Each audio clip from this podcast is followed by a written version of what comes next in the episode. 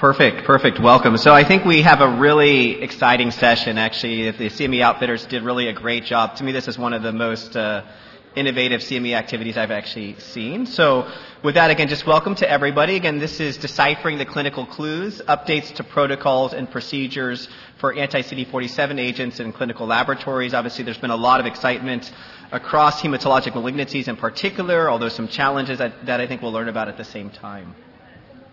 So again, this is a Gilead Sciences supported CME activity. Again, C, uh, CME Outfitters is a joint accreditation provider and develops and certifies continuing education for the team uh, by the team, including our program today.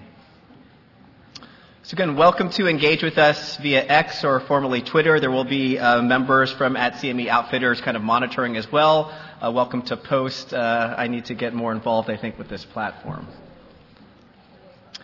So again, myself, I'm uh, David Sallman from Moffitt Cancer Center in Tampa, Florida. I'm the myeloid section head and associate member in the malignant hematology department, predominantly running um, investigator trials in the setting of MDS and AML. And I'd like uh, each of my co-faculty members to introduce themselves. Uh, first, uh, Christine. Thank you, Dr. Sallman.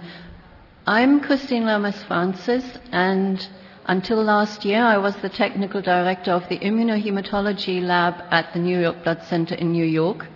I retired from that position, but I'm still active in certain areas and fortunate enough to have a link with the New York Blood Center as a scientist emeritus with the Lindsley F. Kimball Research Institute. And we have tested a lot of these samples in our lab, so I'd love to share our experience. Perfect. And now, Lindsay. Good morning, everyone. My name is Lindsay Rayhorse. I'm the manager of education and training for the IRL and genomics labs of New York Blood Center Enterprises, and I'm really happy to be here. Thank you. So perfect. So with that, I think we're going to really jump off. You know, here are our learning objectives. Again, they're threefold, and actually we'll have focus sessions on each one of these. First, to evaluate the impact of anti-CD47 agents on blood compatibility testing. Next, how we can think about implementing laboratory protocols and procedures to facilitate timely transfusion support for our patients on anti-CD47 agents. And lastly, how to use a collaborative care approach to ensure patients receive timely transfusions as part of supportive care. So really my um, goal here will be to first just to give a really brief whirlwind through some of the clinical data it, with anti-CD47, you know, you know, where the excitement is, where potentially some of the expansion can be. And so with that, first, just a very brief background. CD47 is actually widely expressed on almost all of our cells in our body. It actually performs a number of important physiological functions. And critically, when CD47 binds SIRP alpha, SIRP alpha is expressed on uh, macrophages, dendritic cells, it essentially provides this don't eat me signal, and specifically does that through recruitment of SHIP1-2, essentially um, leading to this uh, negative signal. Whereas if you block this, and you can do this with a number of approaches that we'll go over, and you can see that here, then there is activation of phagocytosis. What's important is that for this pathway to be triggered, you do require pro-eat signals, calreticulin being a prototypic one, and so without that, you really do not get on-target toxicity for the majority of cells, red blood cells being a key exception, which of course is a major focus of today. And again, just part of normal physiological function to think about is for uh, you know, preserving our normal stem cells. Actually, this is one of our body's uh, systems, again, in order to prevent you know, immune destruction of, of, of these critical cell populations. So what about in cancer? So again, there is widespread expression, but relatively for CD47 is relatively at lower levels. But if you look in cancer cell populations, and again, today's focus really more in, in AML, both in bulk blast populations as well as leukemia stem cell populations, there's significant increased expression. This actually does correlate with survival if you look at the right. So uh, AML patients with higher CD47 expression actually have uh, inferior overall survival. CD47 may provide a strong fitness advantage to AML LSCs. Some of this work is ongoing. So when we think about how to therapeutically exploit uh, this axis, uh, most of the work has been w- predominantly with really two strategies. The one today we're focusing is on anti-CD47 monoclonal antibodies, which are these antibodies in blue, again leading to activation of phagocytosis. Again, this may lead to multiple other advantageous um, uh, you know, processes such as um, crosstalk through um, increased antigen presentation, particularly from dendritic cells. And then based on how the structure of the antibody is, is, is made, there can be direct um, ADCC or CDC possibilities. The main other two uh, mechanisms that are being exploited both are in clinical trials. The main other one is actually SIRP alpha fusion antibodies, which we'll go over a couple, as well as direct anti-SIRP alpha monoclonal antibodies, a little bit less clinical data with that one. So moving on as far as focusing on magrolimab, again, this is the anti-CD47 agent that has been farthest along in clinical development. This is really the first pivotal clinical publication in non-Hodgkin's lymphoma, looking at the combination of magrolimab with rituximab in a rituximab refractory patient population. You could see responses were seen across patient populations, and a really just nice case example uh, with the PET scan on the right. Again, a patient with quite widespread lymphadenopathy and really a remarkable complete response response uh, uh, uh, for this patient. As far as preclinical uh, data in, in, AML, a lot of this work has been led by Ravi Majeti and the Stanford group. Again, with adding an anti-CD47 antibody and murine models, you can see really actually complete aplasia or elimination of these leukemia cells, which you can see on the histographs on the bottom. And actually, you can see the engulfment by macrophages of multiple tumor cells uh, evident by the arrows on the right. Now, what we've learned clinically is that single agent anti-CD47 therapy has relatively limited activity. And really the key is synergizing agents that can ultimately impact the balance of pro-eat-me signals.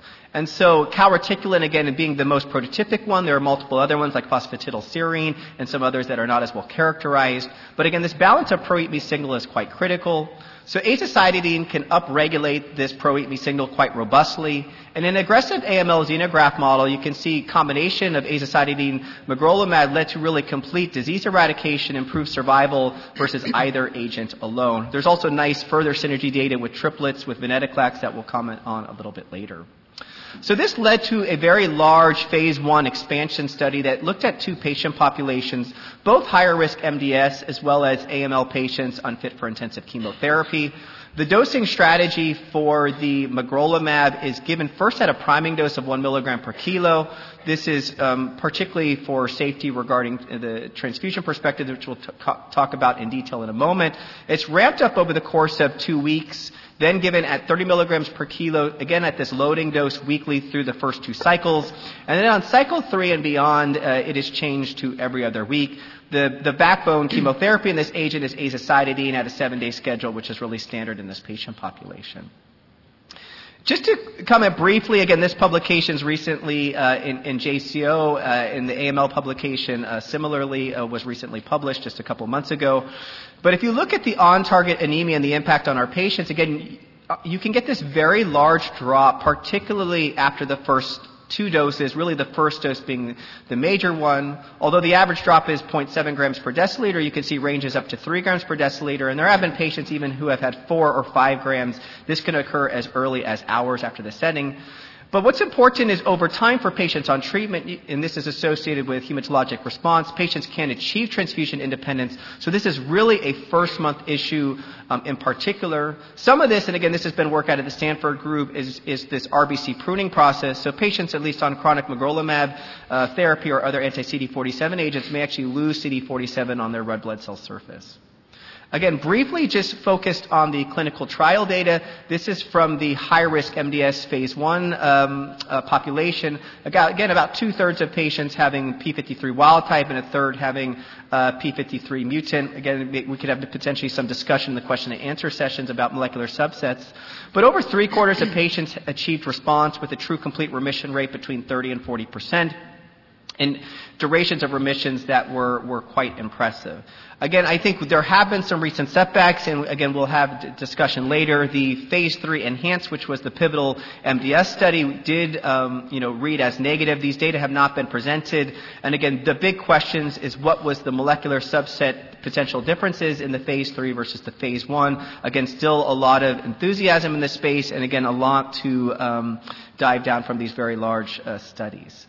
So again, for mitigation strategies, and I think we'll really get into the meat of this in a moment uh, by my really excellent uh, co-faculty members here, but there's a number of different strategies that companies have under, undertaken. Um, One is potentially, again, the priming strategy that I already uh, mentioned with magrolimab.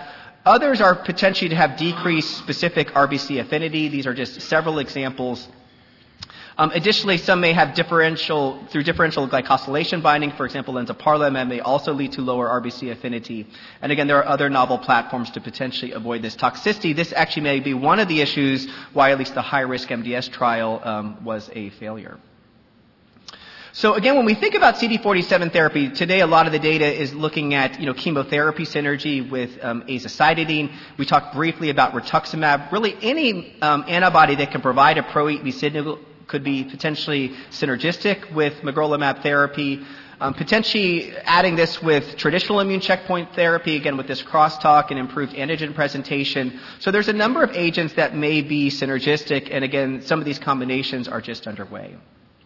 Moving on a little bit to the AML patient population. Again, this is the um, a doublet of azacitidine, magrolimab in AML patients, again, was really in that same trial. Now, this ended up being a, a almost exclusive P53 mutant patient population with some amendment. This is just MDS data that showed that the survival appeared to be double versus historical, and particularly for patients that went to transplant, where we sometimes expect only 20% long-term survival, that we actually had over 60% of patients. Again, small numbers in this uh, subset, but quite encouraging for outcomes tra- with transplant. Moving on to the triplet, and this was um, an investigator-initiated study by my close collaborator Naval Daver at the MD Anderson Group. Again, they looked at azacitidine, venetoclax, magrolimab after running some uh, uh, preclinical uh, synergy data, largely led by Marina Konopleva. And again, the true CR rate now is almost up to 50%. Again, most of these patients being p53 mutant. But what we've come to learn in P53 patients is that response rates by themselves are probably not really what is the critical um, endpoint to look at. It's really the survival based on short durations of response. And so they looked at all patients that had been historically treated with this HMA venetoclax, which is the standard of care in this patient population, and innumerable gr- groups have still shown median overall survivals of less than six months. I often state that this disease is worse than, let's say, metastatic pancreatic cancer, and it's really a group of patients that most profoundly needs novel studies to improve outcomes. They then did a comparison analysis versus their triplet therapy. And again, we still have a long ways to go, but median overall survival was, you know, over 10 months. And again, this was double versus the uh, at least historical reference with the doublet of HMA venetoclax. Again, this led to two phase three trials. One was Enhance 2, which was specifically for this P53 group. Whether or not there's truly some differential advantage with targeting this patient population, I think is still an unknown question and, and actually some ongoing research that we and others are part of. Unfortunately, again, this trial also recently was um, closed for futility from an efficacy perspective. The main trial ongoing is now looking at this triplet versus doublet. And again, I think whether or not this trial will proceed to full accrual, we'll learn sometime in the early 2024 setting. Again, this is still really the major hope to move magrolimab, at least in the frontline therapy. Granted, there are multiple other agents in the space. So just very briefly on other agents, ALX148, this is the only data that we have in MDS and small AML patient populations. There is a triplet ongoing, and I expect that we see data at ASH. They have an inert IgG1 leading to really lack of potential anemia, although I think when companies sometimes say they have a lack of anemia, I think the clinical data may be somewhat differential, and we still need to think closely about those groups. This is the uh, uh, was a, tr- a, Trillium agent that's now owned by Pfizer. But essentially, I think one thing to emphasize is that because there's such broad expression of CD47 and a lot of antigen sink, having 100% saturation is quite critical. And so, with at least TTI-621's development, they had some issues with thrombocytopenia, which can occur with some CD47 therapies.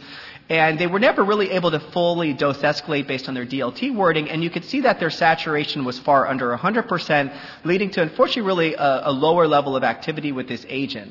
Now TTI 622, which is an IgG4 based um, you know, agent, is now ongoing both doublet and triplet strategies, and again we'll look forward to seeing data with that in the near future. The next two slides are really just other potential combinations. Some of these have not happened, but I still think hold some promise, really just for your reference. And again, lastly, there are many, many agents uh, in the space, again, targeting either CD47 or SIRP alpha, some other trials potentially moving to pivotal strategies in the near future. And so with that, I'd like to uh, switch over to my uh, faculty member, Christine, who will talk about interference with standard serological techniques for blood compatibility testing.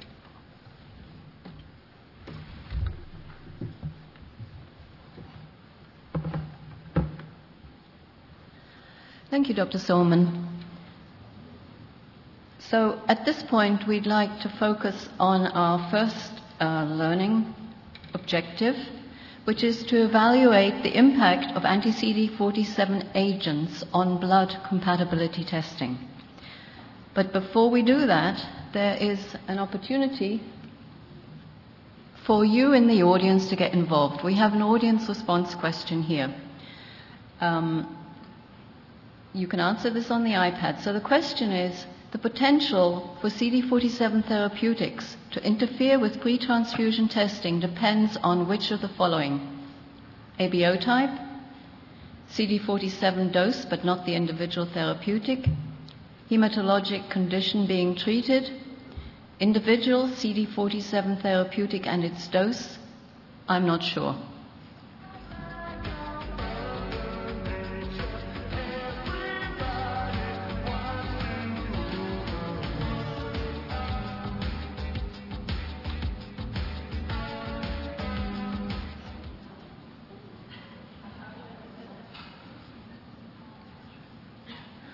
Wow, I think you all don't need to be here. because um, D is actually the correct answer. And through the session, I will, or all of us will explain a little bit more as to why that is the correct answer. But first of all, I would like to introduce you to the CD47 molecule real briefly. Um, CD47 is a transmembrane protein in the red cell that is part of a very large complex, which is the RH complex. So it, it is in a very important complex within the red cell. The interesting thing is that the expression of CD47 on red cells varies according to the RH phenotype. It appears to be more strongly expressed on D negative red cells than on D positive red cells. And its expression, or the strength of expression, depends on um, the CE protein in the red cell, because red cells that lack the CE protein, that's d-dash cells, have much weaker expression, and RH null cells have the weakest expression of all because they lack uh, D and CE antigens. So it is on all red cells, the CD47 antigen, and also on other cells. Because it is strongly expressed on all red cells, you're not just dealing with it on the patient's red cells, but it will also be, of course, on reagent panel cells and on donor red cells. And so when a patient is receiving one of these CD47 therapeutics, and I'll use therapeutics as opposed to anti CD47 because not all therapeutics are actually an anti CD47. As Dr. Sallman mentioned, there are other types or other ways of inhibiting CD47 interaction. But if you have a patient who's received this product, then it is very likely that there will be some interference in pre transfusion testing.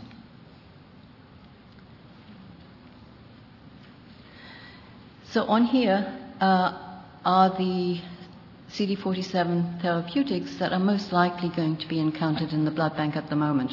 Magrolimab is on top of the list because it is the one that is widely being used and is likely to appear in your blood bank.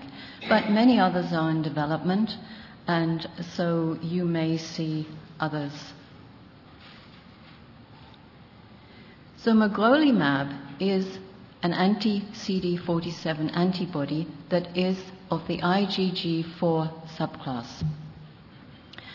And if you see a patient for pre-transfusion testing, you'll find that it's challenging because uh, the plasma will show pan-reactivity in all phases of and by all methods, whether it's gel or tube or solid phase. The reaction is going to be quite strong, and in fact, you will observe reaction already in direct testing in, in saline, and it'll be a solid 4 plus in the indirect antiglobulin test. You should observe stronger reactions with the D negative or little r little r cells than with the D positive. And unlike the monoclonal that we have become to love, CD38 or daratumumab, um, enzymes and dithiothreitol or DTT treatment does not affect this reactivity. And you can see this reactivity as soon as one hour post transfusion. Now, magrolimab actually can interfere with ABO typing. Uh, you may get a reverse type that looks different from the front type, as is demonstrated here. You may even see spontaneous agglutination, which means you will not be able to ABO or antigen type with this product.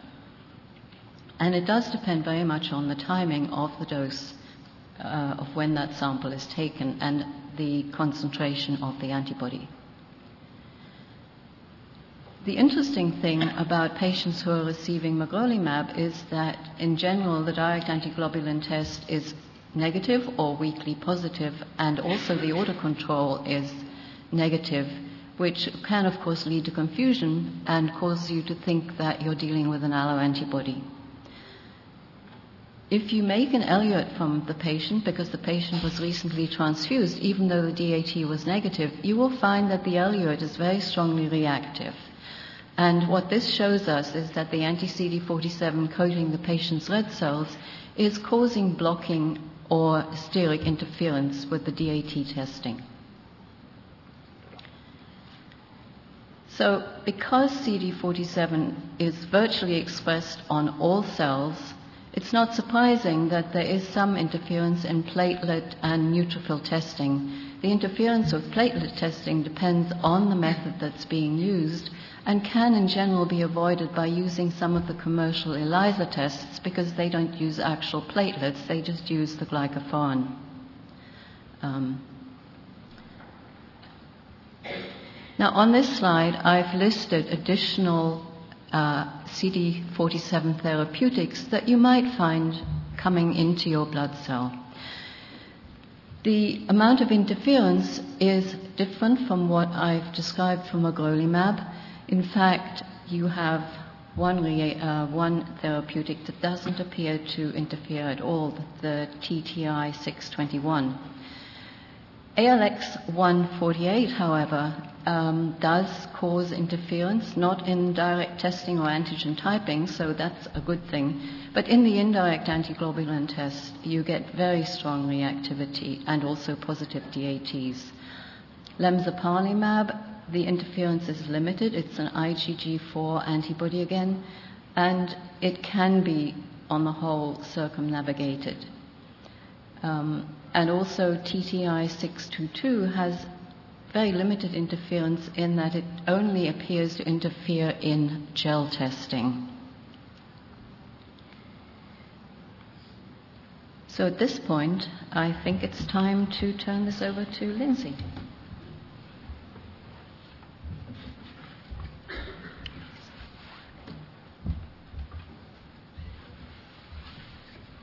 Okay, thank you so much, Christine. Now we're going to talk about mitigation strategies. So Christine illustrated uh, very well the different serologic interference of these different anti or different CD47 therapeutics, and so we're going to talk about um, how we uh, how we mitigate this reactivity. And this is going to hit on our objective number two, which is implement laboratory protocols and procedures to facilitate timely transfusion support for patients taking anti-CD47 agents. So before we begin, I'm going to go ahead and uh, once again offer an audience response question. Um, and so please participate on your iPads. The question is which of the following is an effective mitigation strategy for magrolimab interference? Is it A, change the enhancement media, B, change the testing methodologies, C, treat reagent red blood cells, D, use anti-IgG that does not react with IgG4, or E, I'm not sure.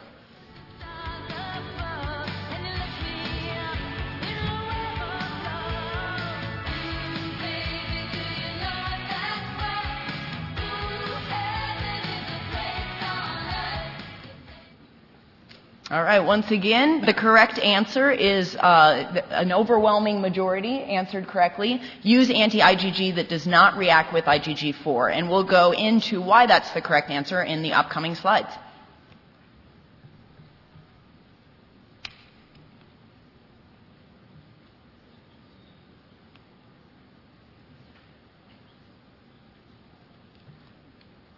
All right, so the first thing that I want to go over, and it might seem odd, but I want to go over what doesn't work. And you know, Christine covered some of this. What I'm offering here is, first of all, we're going to focus on the indirect antiglobulin test, because that's usually the phase where we're going to do our ruling out of clinically significant antibodies. And what I'm showing here is different um, columns of serologic reactivity using different methods, using different enhancement media, using different serologic techniques. So I want to point out um, on the columns at the left that tube, gel, and solid phase, you can expect reactivity with magrolimab. So changing the methodology um, is not a way to mitigate interference.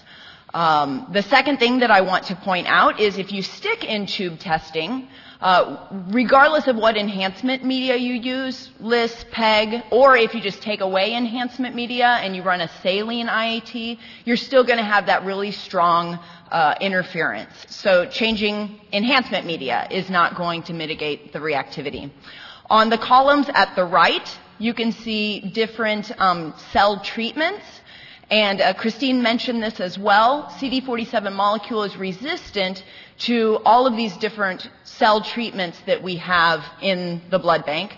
And so um, either testing our reagent, or excuse me, treating our reagent cells with a chemical like DTT or enzymes like ficin or papain. Um, in some cases, uh, you might even see enhanced reactivity with these cell treatments. And then finally, I just want to point out that cord red blood cells also express the CD47 molecule strongly, and so we can't do our pre-transfusion testing using cord red blood cells. So now let's focus on what can work. All right. Uh, the first thing that I want to mention is uh, from our audience response question using an anti-human globulin reagent, that is your anti-IgG reagent that you're using in your blood bank, that lacks reactivity with IgG4. Um, if you use uh, a total anti-IgG, you're going to get this pan-reactivity that we've described up till now. However, if you choose an anti-human globulin reagent that doesn't react with IgG4, you can obtain either negative or potentially weakly positive results. And that's a really good point here is that all of these mitigation strategies, uh, the results are sometimes mixed. And so, you know, sometimes the mitigation strategy is going to work, and then sometimes it might not. Um, so I just have a, a, some columns of, of reactivity once again on the slide showing that if you run a panel using an AHG that's a total anti-IgG, you're going to get that strong reactivity. And if you run the same panel, just switching your anti-human globulin reagent to one that doesn't react with IgG4, oftentimes you're going to be able to get negative results and rule out your clinically significant antibodies. The second thing that I want to talk about is absorption. Because uh, CD47 is expressed strongly on red cells and platelets. You can use either to absorb out the anti-CD47 and then use your adsorbed plasma to do your rule outs of clinically significant antibodies. Um, it's been shown to, to be a successful mitigation strategy, but might not work at all times. I do want to point out, if you have ex- extra reactivity in the back type and an ABO discrepancy in a non-group O patient, then adsorption might be your only way to resolve your ABO discrepancy. Um, if your facility uses adsorptions u- utilizing PEG, um, which in, in some cases could potentially increase the efficiency of the adsorption, in patients taking magrolimab, you definitely cannot perform PEG adsorptions. It's been shown that PEG adsorptions will precipitate out the antibody and that would invalidate the procedure. Uh, the next thing that I just want to mention is that there have been reported studies that say uh, that magrolimab interference, uh, that you don't detect the pan-reactivity in automated solid phase. Um, in this particular study, three of 18 samples showed nonspecific reactivity, but zero of the 18 samples uh, showed pan-reactivity that we would expect. Um, there are other publications that contradict this, and I know that in our hands at our facilities, when we're using manual solid phase, uh, we can't replicate this. So Christine did a really good job explaining that different CD47 therapeutics are going to have different serologic interference patterns. And so as you might expect, uh, there's going to be different mitigation strategies for each of these. And so this table provides a lot of information, and I just want to point out some of the um, important things here.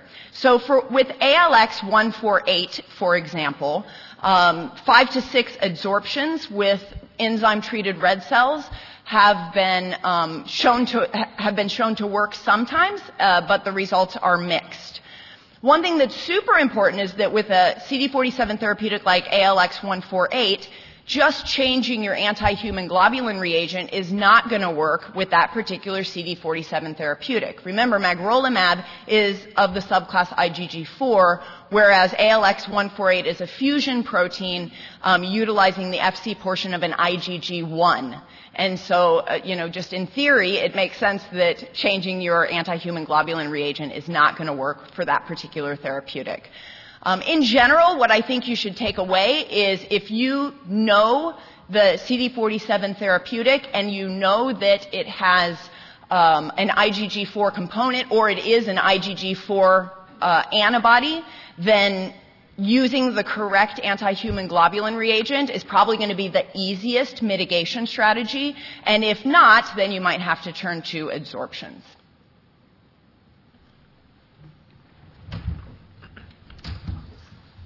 So now, the, now the fun really begins, and I uh, thank you for thank you for those who've already started to uh, put some questions in. We may um, answer some of them actually as we're going, even uh, during some of the waiting times, and we'll definitely have a little bit of time at the end to jump through these. So again, we are now going to go into our first escape room. This is actually the first escape room I've been a part of from a CME activity. And so just a couple of housekeeping items. So first, um, enter your first and last name. And one important key, because there's going to be a second escape room, is that you should enter the same name. Don't change your name uh, mid-route.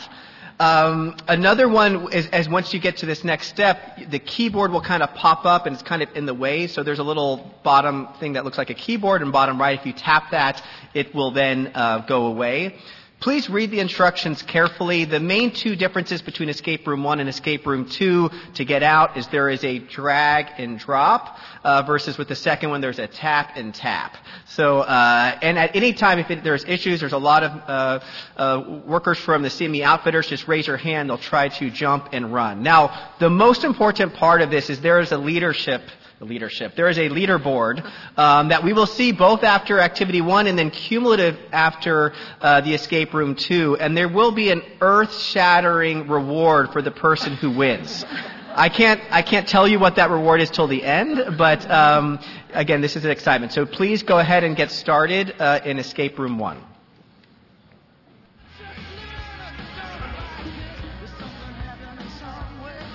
Still loading. Give it a moment.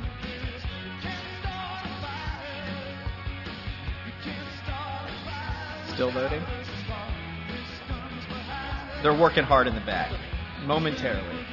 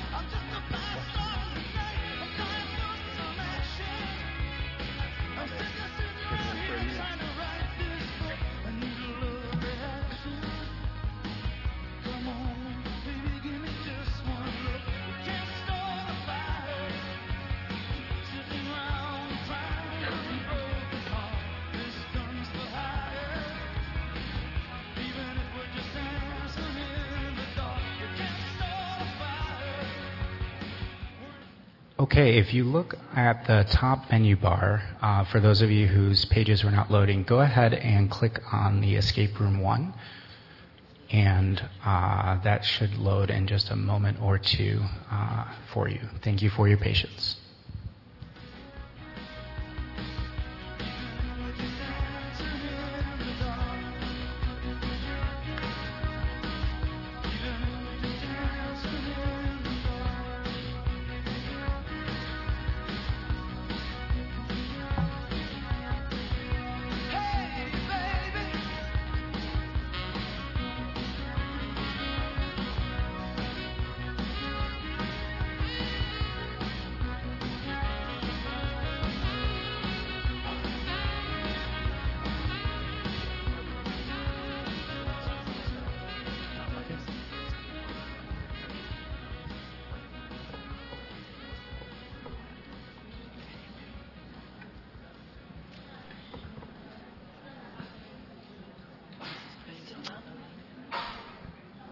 Seems like potentially still not working for many. Is that true?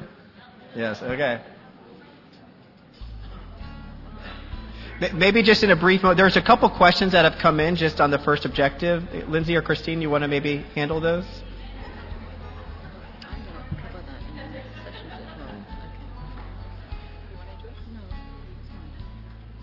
Sure. So there was a question that was submitted um, that, it, that says when you say that PEG precipitates out antibody and should not be used for adsorptions, do you mean it precipitates anti-CD47? And wouldn't that be a good thing? Um, and and the, the response to that is that it's precipitating out IgG antibody, and I don't know that you can um, clarify if that's just the anti-CD47 therapeutic or if it's not, if it couldn't potentially be precipitating out other IgG antibodies as well. And so, you know, you, you run a control for a reason, and if the control invalidates the procedure, um, you know, it, it, it shouldn't be used. Do you want to comment further? We've also found when you do the PEG absorptions with these uh, that the dilution factor is, um, you know, has an impact as well, and so it seems a dicey method to use for this and not recommended.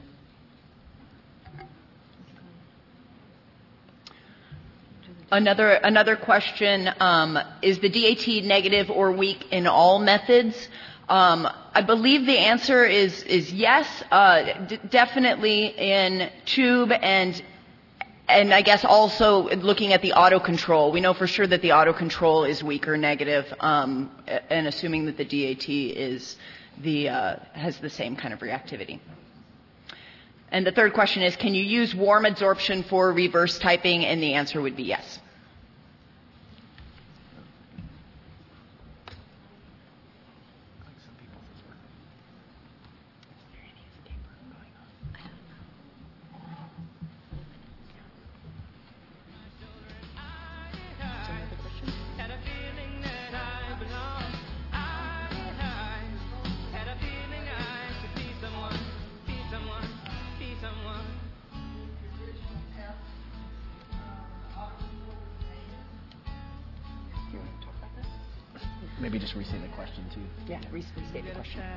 Okay, so the question was that uh, in some of the results we showed the auto control, and we're talking about magrolimab, of course, the auto control was negative.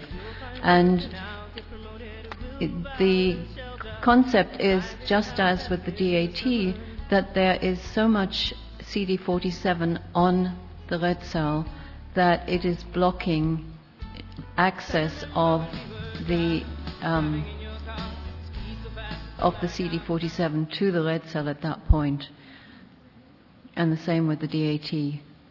If you have all your sites blocked, there's no room for anything else.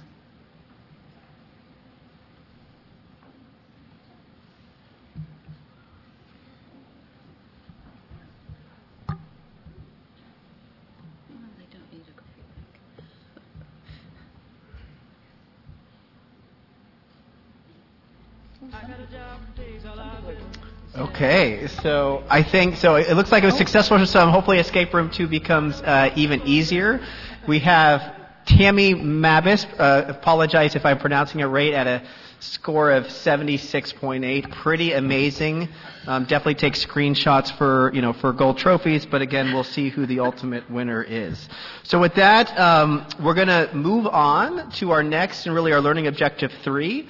Um, it takes a team. It's going to be really all three of us, really led by Christine and Lindsay, and uh, Christine's coming up.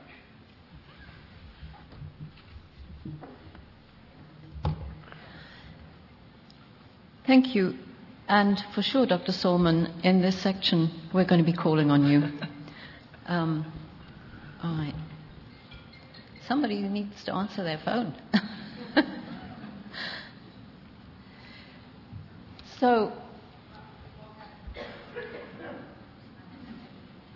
okay, nothing is moving on the screen, but everything is moving on the monitor. Now, Here we go. Ah, right, good. Sorry. So this is our last audience response question, which is for patients on a CD47 therapeutic, multidisciplinary communication is critical to achieve which of the following? Elimination of chimerism in fraternal twins, timely and safe transfusions for patients, need to resolve ABO discrepancies, reduce transfusion of blood components, I'm not sure.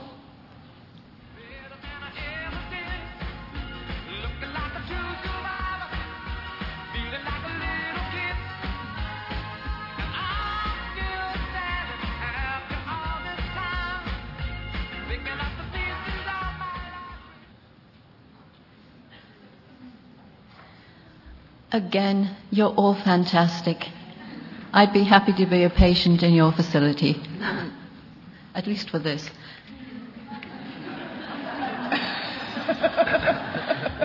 Um, obviously, communication is important for safe, efficient, quick transfusion. And we're going to continue now. I'm just going to share a case with you. It summarizes much of what we've shown you before, but it is an actual case um, of life in the reference lab. And of course, as always, it's an on call case and it's in the middle of the night. And this is a patient who's 71 years old. He's been multiply transfused. He is anemic and he needs further transfusions. The hospital has done some preliminary testing but is not able to resolve and find compatible blood. Um, his plasma, they found reacted strongly with everything and they sent it over. One of the things they also asked for the workup is to do a stat DNA um, extended phenotype on this patient sample, which is a very smart thing to do when you're dealing with something that looks like a mess. The other piece of information that was on the paperwork was that the patient, they think, received monoclonal antibody therapy.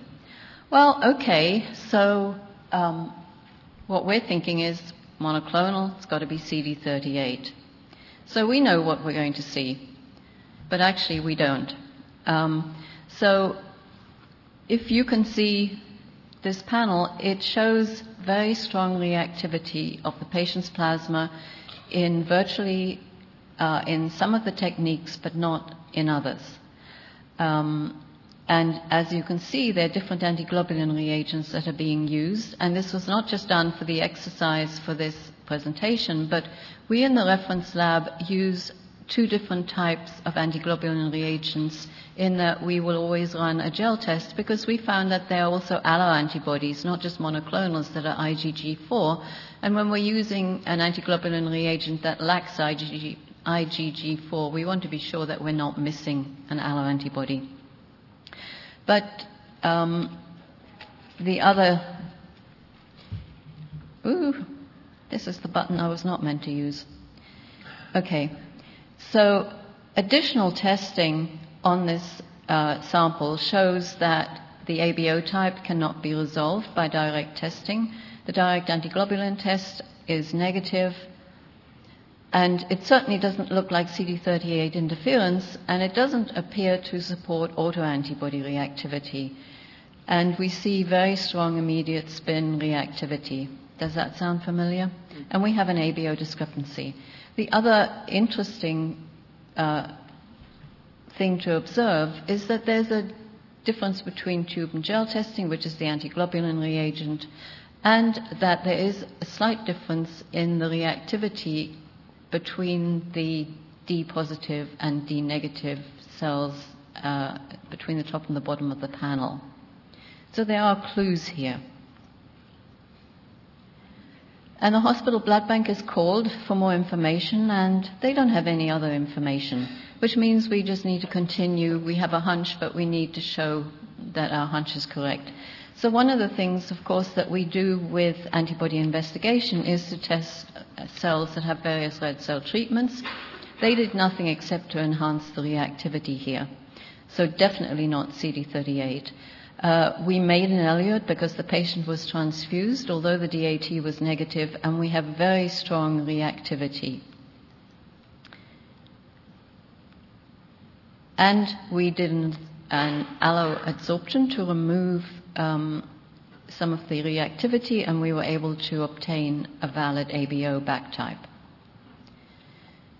And to do that, four differential adsorptions were done, and the plasma reactivity was actually removed. So we call the blood bank and we say, was this patient on CD47? And they still don't have a clue, but they start to investigate further. And it turns out, yes, the patient was on CD47, and we saw follow up samples with the similar type of reactivity, and some of the samples, which were taken only about an hour after receiving the product, there was um, spontaneous agglutination. It looked like a cold autoantibody, but you can't remove that reactivity, and that interfered not with the font ABO typing as well. So most of that I've already told you, so we can catch up a little bit of time. Um, but an important thing to remember is that if you make an assumption, like we thought it would be CD38, then look back and see what doesn't fit with your assumptions. You have lots of clues. And this is the type of patient where critical, communication is absolutely critical um, because we need to have this. This definitely, if we had known up front this was a CD47 patient, the approach would have been slightly different. And maybe we could have given the patient blood during the night instead of having to wait until the middle of the next morning for all this testing to be done because it is a huge amount of testing to be sure you're not missing anything. Um, the other thing to remember that we've demonstrated through these slides is that not all CD47s are the same. Now, if you get information to say the patient is on CD47, well, which particular therapeutic? That is also important to know. And Lindsay is going to take it from here.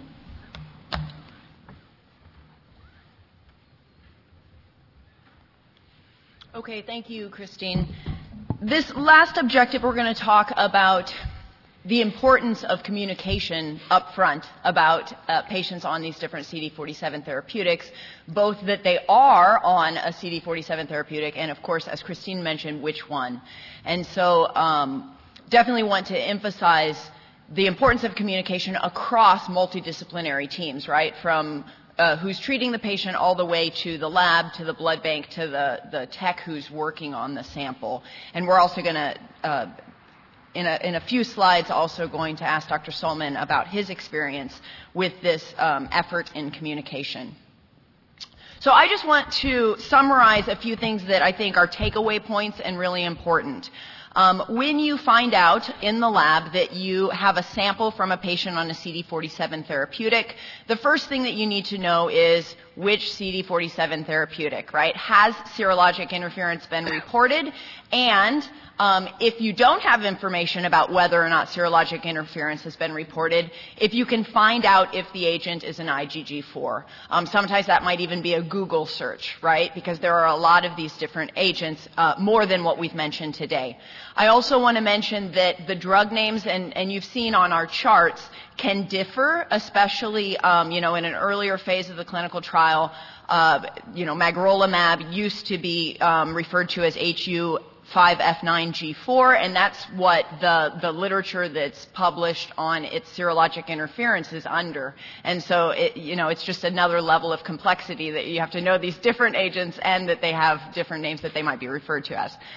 You need to know also in your laboratory which anti-human globulin reagents do you use, right? Um, do you have access to an anti-human globulin reagent that doesn't react with IgG4? Um, in some cases, like these uh, patients with magrolimab, it might be helpful to have both a total anti-IgG and a, an anti-IgG that doesn't react with IgG4 so that you can see the whole serologic picture. Um, you should know which mitigation strategies may work for the particular agent. Is it just a, a switch of anti-human globulin reagent, or are you going to maybe have to do multiple absorptions? And then also realize that sometimes none of the mitigation strategies work. And then finally, I think a good, um, a good strategy is always going to be to phenotype or genotype these patients. That, of course, informs us what antibodies they could potentially make. And if your mitigation strategies don't work, then um, it provides you the opportunity to transfuse phenotype matched units. A couple other things that just to consider about transfusion you have to realize that the ABO discrepancy may not be resolved, and in that case, you would have to transfuse group O units. Um, you might be able, you know, if you don't have adsorption capability in your facility, um, then that can be a problem. But, but also with the spontaneous agglutination in the front type, there really is no resolution for that. Um, as far as cross matches, you should have in your facility a plan about what kind of cross matches to do for these patients. If you are able to uh, mitigate the reactivity with the, the, appropriate AHG reagent, you could potentially do an IAT crossmatch with that pr- appropriate AHG reagent. Um, if the mitigation strategy works and you're able to rule out clinically significant antibodies, then potentially an electronic crossmatch could be a strategy. And it's just important to know that depending on the CD47 therapeutic, if it is a, a something that's going to cause reactivity in the immediate spin phase, then of course immediate spin cross matches are not going to work. Obviously, if your patient has clinically significant antibodies, you're also going to have to provide antigen negative units. And then really, as a backup, when these mitigation strategies don't work, you should consider transfusing phenotype matched donor units. This is just a flow chart that kind of uh, explains if you're making a policy, a laboratory uh, protocol for handling patient, these patients, things that you might want to consider. And I, I want to point out that the very first part of this flow chart is effective communication. So that should definitely be addressed um, as, as one of your primary concerns. When you find out that a patient's on a CD47 therapeutic, your first question should be which one? If it's magrolimab, we've talked about the specific uh, mitigation strategies. If it's something else, your next question should be, is this an IgG4 antibody or does it contain a portion of an IgG4 molecule? Um, and that's going to determine which mitigation strategy you use. As far as transfusions requested for these patients, um, your hospital policy should address what you should do when the reactivity is mitigated, what kind of cross-match you should use, and take into account that the ABO discrepancy may not be able to be resolved. And then also you should have a strategy for what you're going to transfuse and what kind of cross-match you're going to use if the reactivity is successfully mitigated. And so now I would like to, since communication is so essential, um, I would like to invite Dr. Sallman to share his experience with, with how his facilities communicate to the laboratories about CD47 therapeutics. Perfect. That was that was really beautiful. Actually, this this treatment algorithm I think is perfect. And and again, the communication is a key. I was fortunate, you know, in our blood bank uh, to work with you know Karen Benson. Um, who's actually been at Moffitt for, for, for a very, very long time. And, and so I think in the beginning we, we actually didn't know, you know, some of this and what the challenges may be. You know, fortunately for us, you know, we, we do use reagent, AHG, you know, lacking reactivity. So we actually didn't have as many issues. But in the beginning, every patient, the blood bank was notified before every patient was being enrolled on study so we could learn that real time.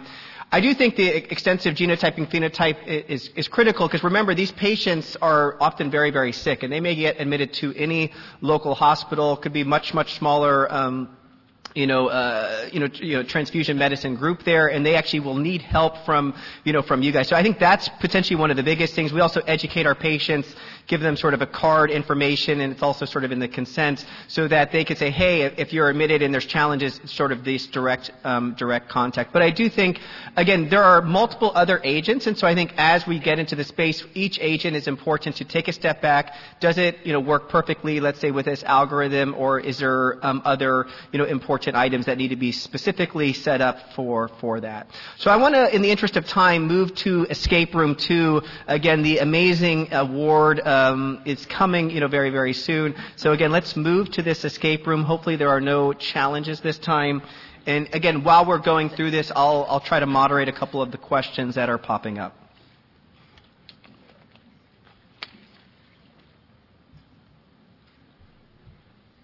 And once again, we'll ask you to click on the button on the top toolbar for Escape Room 2, and uh, you'll be able to fill in your name and uh, play the game momentarily.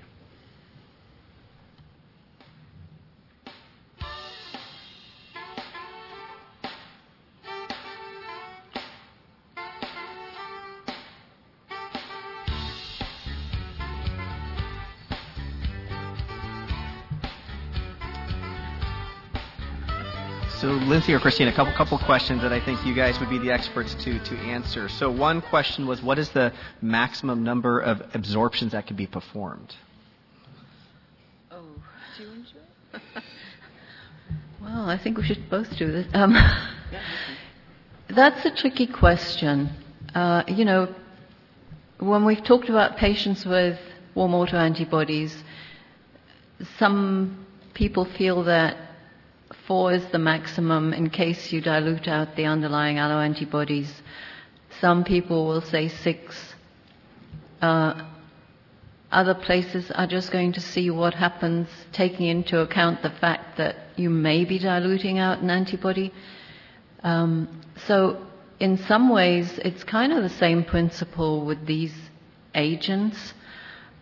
But I have to say, I get nervous when you're doing 10 adsorptions or something, which is what I think happened with one uh, patient, and that was with uh, ALX. And those are so potent that actually, if you're doing your absorptions, you need to reduce the amount of time that you're incubating the plasma with the absorbing cells so that the antibody that was removed from the plasma doesn't go back uh, onto it doesn't come back off the red cells. I mean, there's this exchange, so they're very difficult. And I think if I'm honest, the answer is I don't know. I think you have to do this with a very cautious approach, but you're likely to be needing at least four absorptions, and it's going to depend on the dose that is currently in the patient's plasma, and it's going to be different at different times of the treatment because these are increasing doses as the patient is receiving this product, it's, it's a fairly low dose the first week, and then it uh, goes up. So, have I talked long enough to say it? I really don't know, but I think in an experienced lab, I would certainly be comfortable with four to six absorptions. Um, I'm dying to ask my colleague, but I think I better not. maybe, maybe one more quick question. Is there more than one manufacturer of anti-IgG lacking IgG4 or not reacting with IgG4? Oh, that I don't know. One of them, for sure. Not that I'm aware of. I'm only aware of the one. And I think that includes um, not just the US, but most of the rest of the world.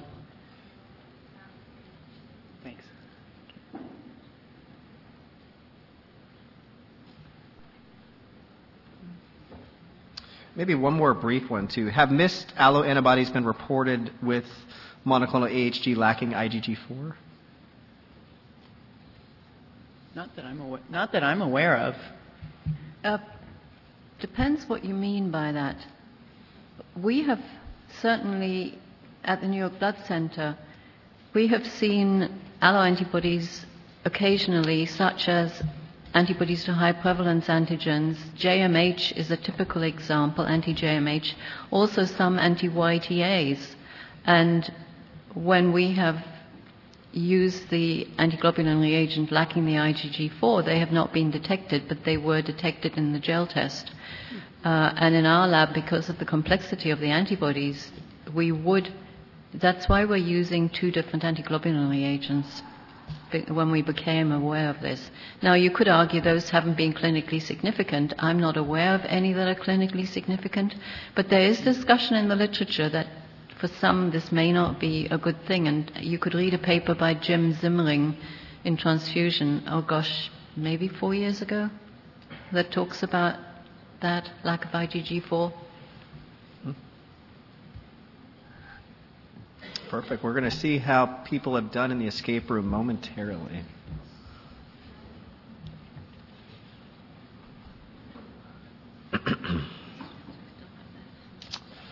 okay, so in, in room two, we have a first place, a Chloe Thompson with a score of 67.03. You know, your award is I would take a picture of the screen and you say, I won a virtual gold trophy there were uh, budget cuts, unfortunately, right leading up to here. So, um, so with that, we are going to have some time uh, just briefly to run over a couple more questions. I know we're, we're limited, so let me see.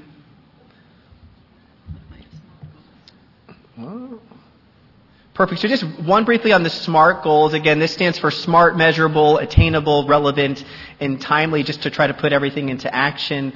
Um, again, develop, update, and or implement a reminder system to alert team members. Again, that careful communication is, is key in order to improve compliance with mitigation protocols um, to improve the rate of selection of anti-IgG that does not react with IgG4, to mitigate the interference with testing blood uh, for patients on magrolimab, and to ultimately establish um, you know, regular multidisciplinary team meetings to review updates in CD47 therapeutics and communication strategies, again, to improve the mitigation protocol use. So maybe just in, in uh, two minutes, uh, I think really interesting question. Have patients been tested or have you had any experience on both anti-CD47 and anti-CD38 eight, or what would you potentially hypothesize challenges in that setting? There is, you know, ongoing efforts in myeloma. I have a feeling that we have seen one of those, yes?